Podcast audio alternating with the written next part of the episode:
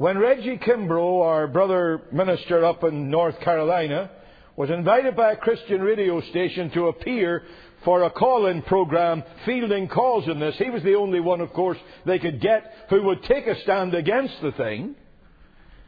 And when he went on there, he took flack from the presenter, who is a student, or was a student along with him, uh, who uh, is running a Christian operation.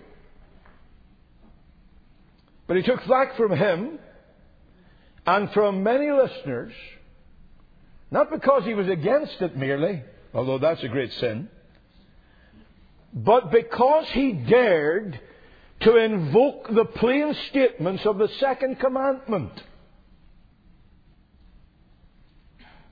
And I have heard preachers say, we cannot really invoke the second commandment, and this is something that was said to Reggie as he was on the uh, radio that day, because after all, we fundamentalists and we evangelicals, we have our pictures of Jesus, we have Bibles with pictures of Jesus, we have our plays which present Jesus.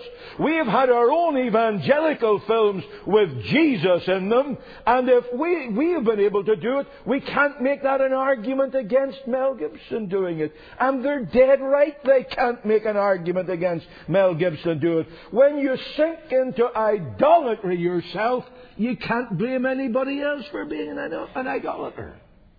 And it is idolatry.